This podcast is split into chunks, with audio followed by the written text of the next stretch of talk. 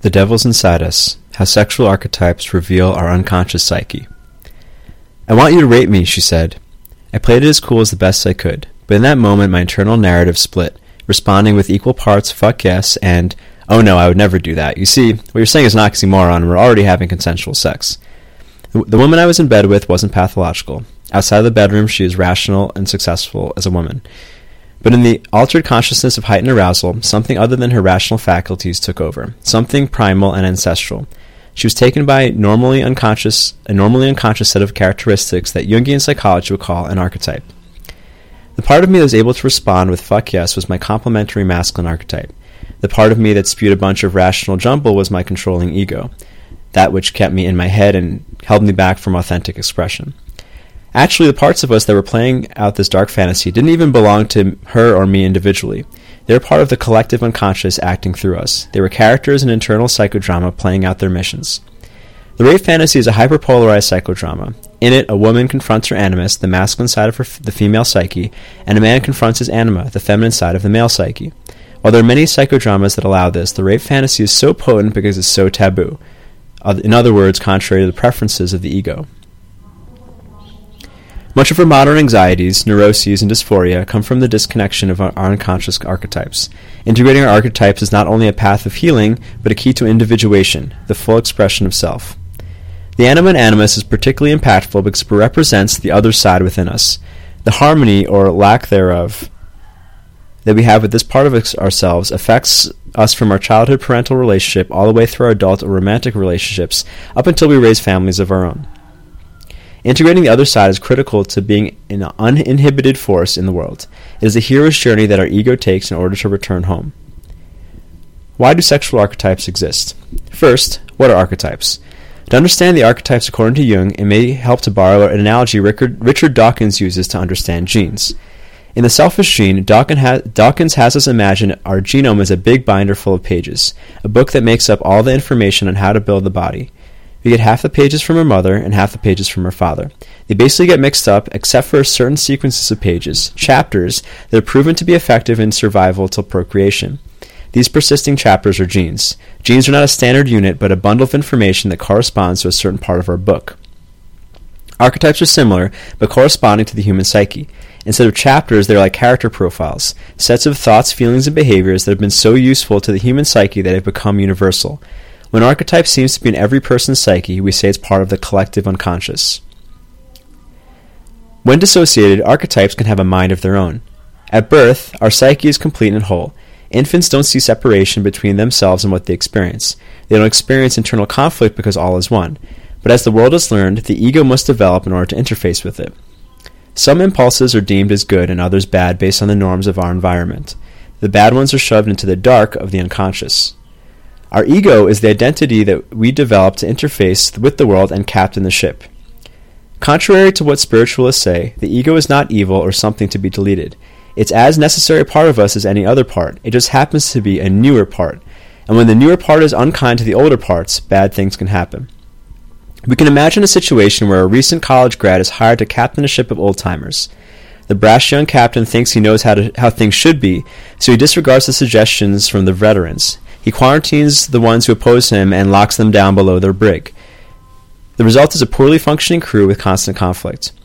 Afflictions like inexplicable anxiety, self sabotage, internal disarray, and compulsions can all be results of banishing archetypes to the dark. Even worse is when our ego steers the ship so far off course that the dark archetypes was mutiny, sabotaging our lives.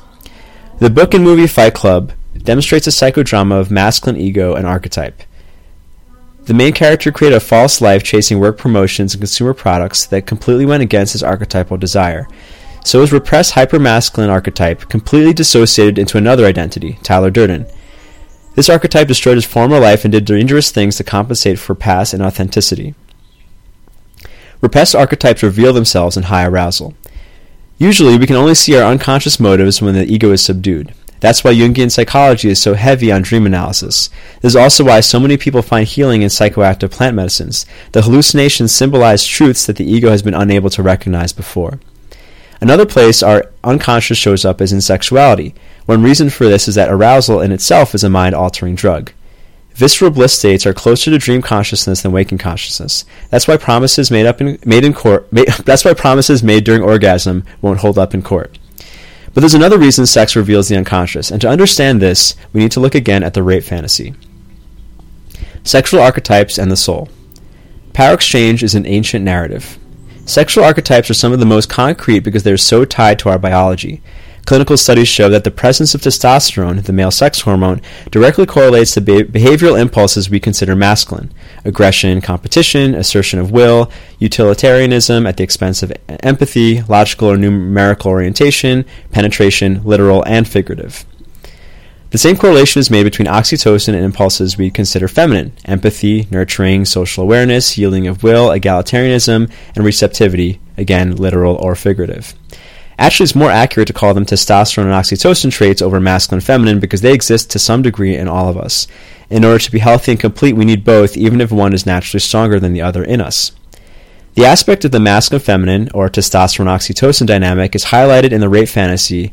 That, that is highlighted in the rape fantasy is that of apparent power. The male pole does, the female end receives. While women can be rapists too, the physical act is always of a phallic appendage entering a receptive vessel. I'll avoid political commentary on whether this power exchange is good or not. Power dynamics have served an important function in human cohesion, and they often and they also have causes they also have caused much distress in humanity. But for our own personal development, it's more important to acknowledge that it, it exists and is commonly repressed. We eroticize repressed elements. The rape fantasy is taboo because it's so counterlogical. It's not like I actually want to be raped, many women have said to me, but for some reason it turns me on to think about. Sexual fantasies are not always desires, just like our dreams are not literal instructions of what to do in real life. If so, we all ought to go to school without our pants. Fantasies are often a mechanism of the unconscious to reveal a truth. My friend Omar Pani often says that we eroticize our pain. He explains that why many people find healing in BDSM. He explains that this is why many people find, find healing in BDSM. You might have repressed emotional pain that's a level 8 on the 1 to 10 scale. Your ego won't let you go there consciously. But the ego can't deny physical pain. So if you reach a level of 8 of sensation, the ego can't help but let you experience all the equivalent emotions. Conversely, when an unconscious element feels it needs to be heard, it might show up as an unexpected sexual desire. The unconscious mixes visceral pleasure to make emotional pain bearable. It's a spoonful of sugar that helps the medicine go down. I once met a man whose ancestors were perpetrators in a major genocide. He was so overcome with guilt that he developed uncontrollable sexual fantasies about being tortured.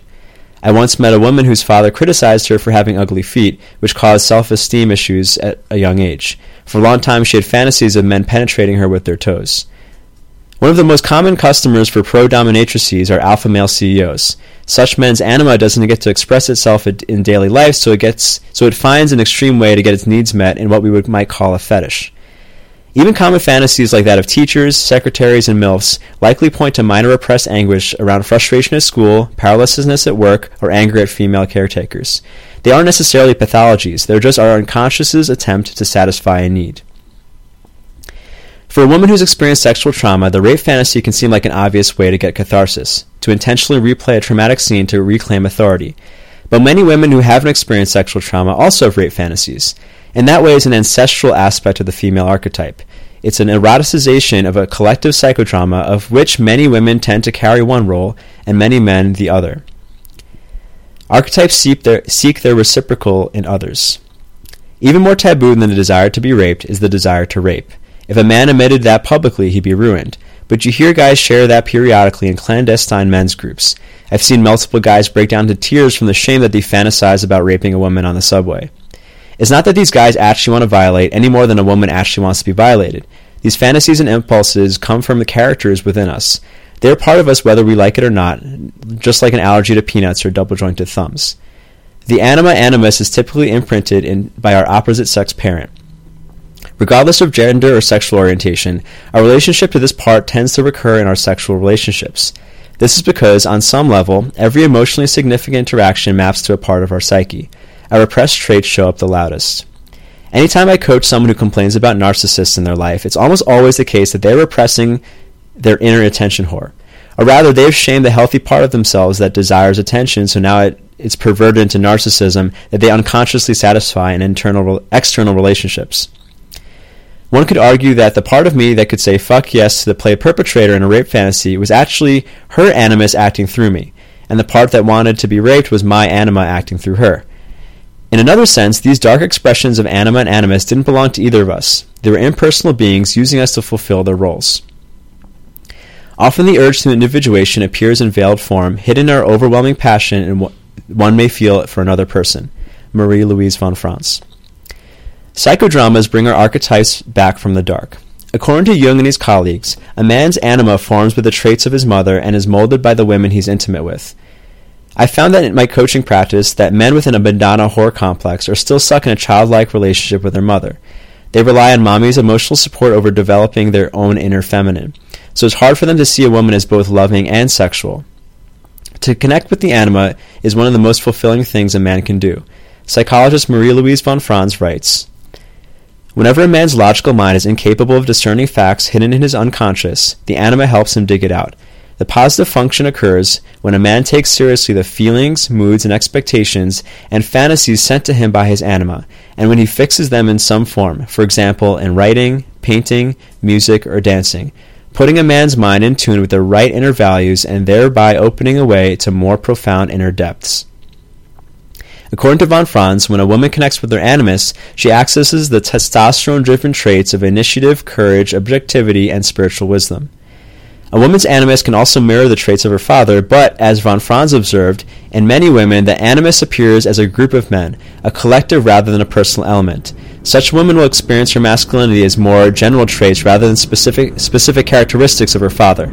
Hence the common fantasy of many anonymous men, also known as the gangbang.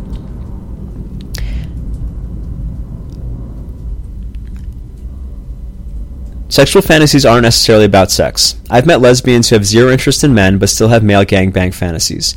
Fantasies can just be your un- un- fantasies can just be your unconscious working something out. Your unconscious may be thought you might prefer to watch something sexy over a horror flick. The woman who asked me to rape her wasn't speaking from her ego. A deeper, older character saw an opportunity to get a need met, to reclaim power in a way that felt good. She also gave me a gift. She gave me an opportunity to embody and integrate an element of my masculinity that I typically didn't accept, the part that gets off on domination and power, in a safe and consensual psychodrama. I could intellectualize the virtue of male aggression, but until I had a consenting partner to play the other role, it was just stuff of my ego. In a sense, she was my anima and I was her animus, at least for those moments of ego disabling arousal. In order to be our most powerful individuated selves, we can't leave pieces of us behind. Dark fantasies are not always comfortable to look at, nor do they always make sense. But our sexuality gives us a chance to look at our unconscious and bring our darkness back into the light. If you'd like to learn, more about the masculine archetype, you can go to ruwando.com slash archetype. Footnotes.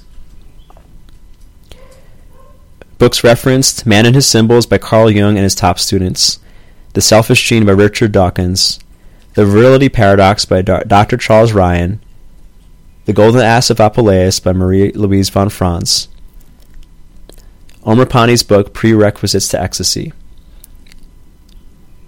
Final footnote The Madonna whore complex is a common cause of psychosomatic sexual dysfunction.